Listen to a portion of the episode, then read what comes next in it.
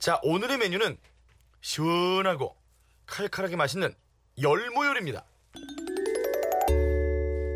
자, 홍신의표 열무 요리가 기대가 됩니다. 네. 어떤 건가요? 아니 열무 하면은 사실 가장 먼저 생각나는 거 열무 김치죠. 그렇죠. 래서 오늘 열무 김치 알려드릴 텐데 저는 이 코너가 너무 좋은 게 제가 이렇게 뭐를 하나 딱 기본적인 걸 알려드리면은 우리 네. 청취자들하고 같이 요리해요 이제. 그렇죠. 너무 좋지 않아요? 그리고 지금 여기 지금 스튜디오에 열무 향이 가득해요. 진짜로 열무를 썰고 믹서기 돌리려고 재료를 가져왔어요. 아니 그러니까 우리 무슨 보이는 라디오도 아닌데 우리 음. 작가님들 너무 나는 기립박수 쳐주고 싶어요. 네네. 오늘도 열무 한 단과 함께 각종 조리도구가 스튜디오에 그렇습니다. 막 산재해 있습니다. 음, 작가들이 화장만 하고 왔다면 보이는 라디오를 하는 건데 도저히 보여드릴 수가 없습니다. 우리 아침에 네, 아침에 일단 열무 네. 뭐 써는 법서부터 다 급조해서 쿠킹 클래스도 한 판 끝났고요. 네. 지금부터 이제 본을론으로 들어가면 쉬운 듯 어려운 열무 김치 담그는 법. 제일 중요한 거는요. 열무는요. 일단 싱싱한 열무를 잘 골라야 되고 네. 두 번째로 중요한 거는 열무를 잘 씻어야 돼요. 어허.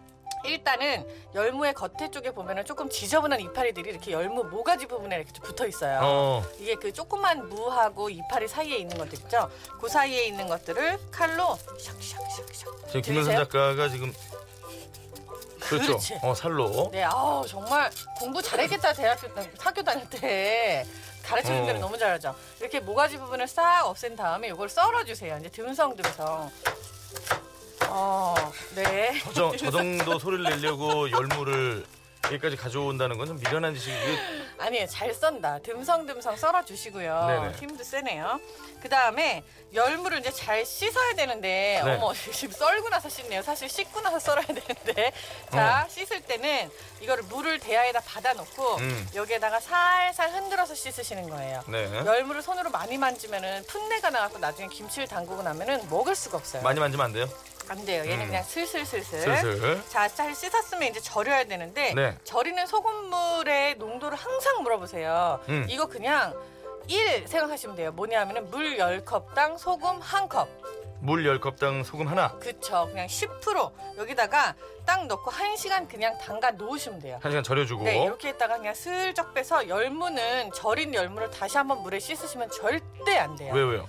풋내 나요. 풋내 나요. 풋내 나다 못해서 나중에 쓴 맛이 나요. 으, 그래서. 이거는 그냥 절여서 그냥 음. 빼놓으시고 요 사이에 이제 양념을 만드는데 홍고추 다섯 개 그리고 까나리 액젓 다섯 큰술 그리고 다진 마늘 뭐 크게 한 두 번 그리고 음. 다시마 우린 물 한 컵 사과 반쪽 그리고 고춧가루 여섯 큰술에다가 남은 밥 반 공기를 갖다가 믹서기에다 넣고 요걸 다 갈아요. 밥을 간다고요? 네. 밥을 쭉 갈아주세요. 이거 양념 다 같이 넣고 그렇죠. 그냥 계속 가셔야 돼. 부. 그렇지. 더, 자 더 이렇게 갈아, 더 갈아. 갈아주면 더, 더 갈아, 더 갈아. 양념이 만들어져요. 이렇게 되직하게 양념이 만들어지는데 네네.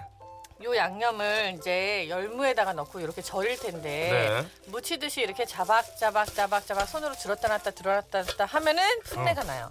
어. 이거는 이렇게 문지르셔야 돼. 샥, 샥, 샥.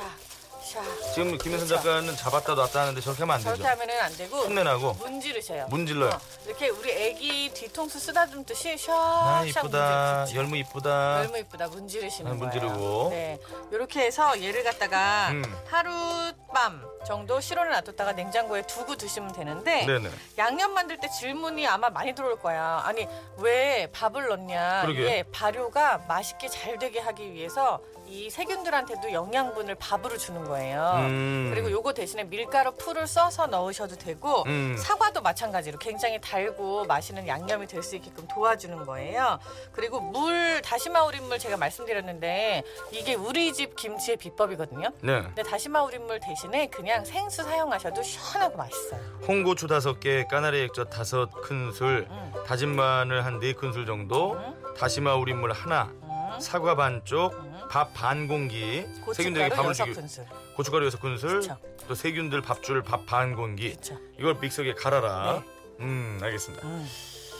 자, 열무를 뺐네요. 어, 아까 김은선 작가가 열무 만지듯이 하면 풋내가 지금도 나는 것 같거든요. 그렇죠. 예. 사실은 열무는 통으로 담그시는 거예요. 네. 그런 다음에 이제 나중에 이거를 썰어 드시는데 그냥 드시기 쉽게 잘라서 하실 경우에는 많이 만지 마지 마시고 그냥 슬슬슬슬 쓰다듬어 주시는 걸로 해갖고 양념을 바르시면 돼요.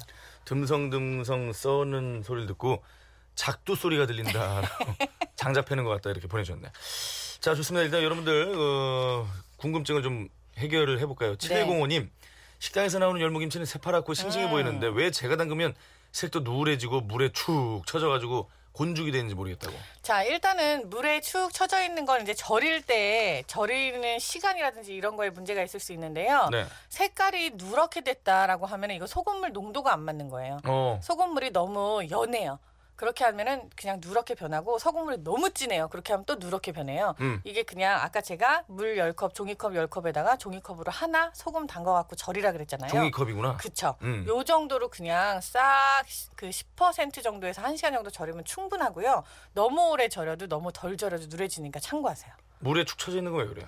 이거는 그냥 물이 많이 나온 거예요. 제가 봤을 때 이분은 소금을 많이 넣으셨어요. 음. 음, 그래갖고 얘가 그냥 생기가 없는 거죠, 이제. 음, 음. 소금은 10%. 네.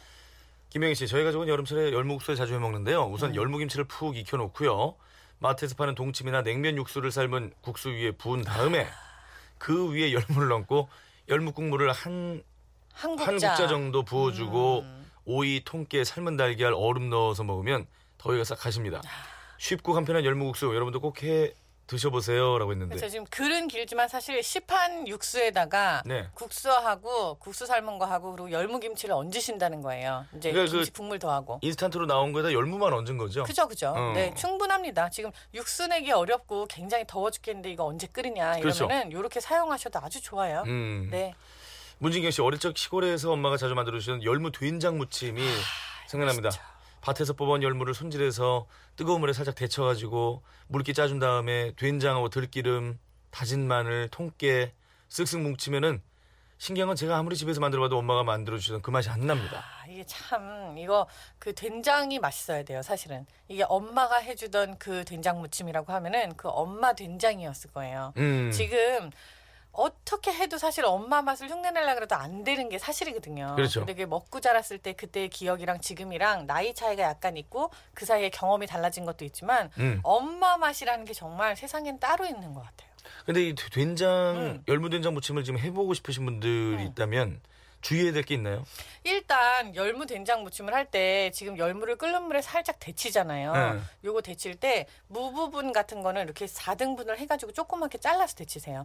이파리는 상대적으로 너무 연한데 그 밑에 있는 달랑무 조그맣게 달려 있는 거 있잖아요. 네. 그 무 부분이 생각보다 잘 안 익어요. 음. 그래서 요거까지 같이 묻혀서 드시고 싶으신 분들은 무 부분을 이렇게 이렇게 칼집을 십자로 넣어갖고 4등분을 한 다음에 이거를 무를 먼저 넣어요. 음. 10초. 네. 그다음에 열을 세고 그 다음에 밑에 그 열무 부분을 쑥 넣고서는 다시 10초. 금방 건져서 얘 찬물에 바로 헹궈 가지고 물기를 꼭 짜셔야 돼요. 음. 안 그러면 된장도 안 먹고 된장 묻었을 때 물기가 많고 잘 안 익고 그러면 풋내 났다가 비린맛 났다가 난리도 아니에요. 된장이랑 섞이지도 않고 안 섞여요. 여기 있는 된장은 약간 콩 같은 것도 좀 이렇게 보이고 섞- 보이는 거. 그 씹히고 그리고 너무 많이 짜지 않게 음. 저 같은 경우는요 된장 무침 애들이랑 같이 먹을 때는 그 일본 미소 된장 있잖아요. 응. 그거에다가 한국 된장을 그냥 반반씩 섞어요. 음. 여기다가 이제 멸치가루 조금 넣고 그리고 다진 마늘하고 참기름 조금 넣고서 이거 여기다가 무치면은 애들도 잘 먹어요. 된장이 너무 짜면 또 맛이 없어요. 그러니까 그럼 또 힘들어지니까. 그렇군요. 네.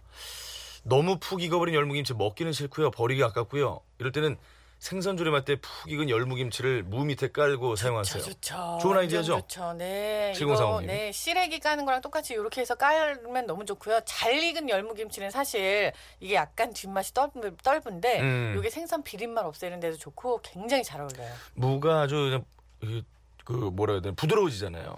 이게 부드럽다 못해서 그냥 살캉. 살캉 이게 무였나 싶을 정도로 막 씹히고 그 무 밑에 달리는 그 열무 이파리를 갈치조림이나 이런 거 싸가지고 입에다 넣으면 돼요. 부들부들하게 같이 그렇지. 먹는 맛이 또 있죠. 그 살코기를 그 이파리에 싸가지고 먹는 거예요. 이게 또 숙성이 잘 돼가지고 음. 요거 먹으면 밥 한 두 공기 뚝딱 해야 돼 진짜. 어. 그냥도 두 공기 하시잖아요. 광고 큐.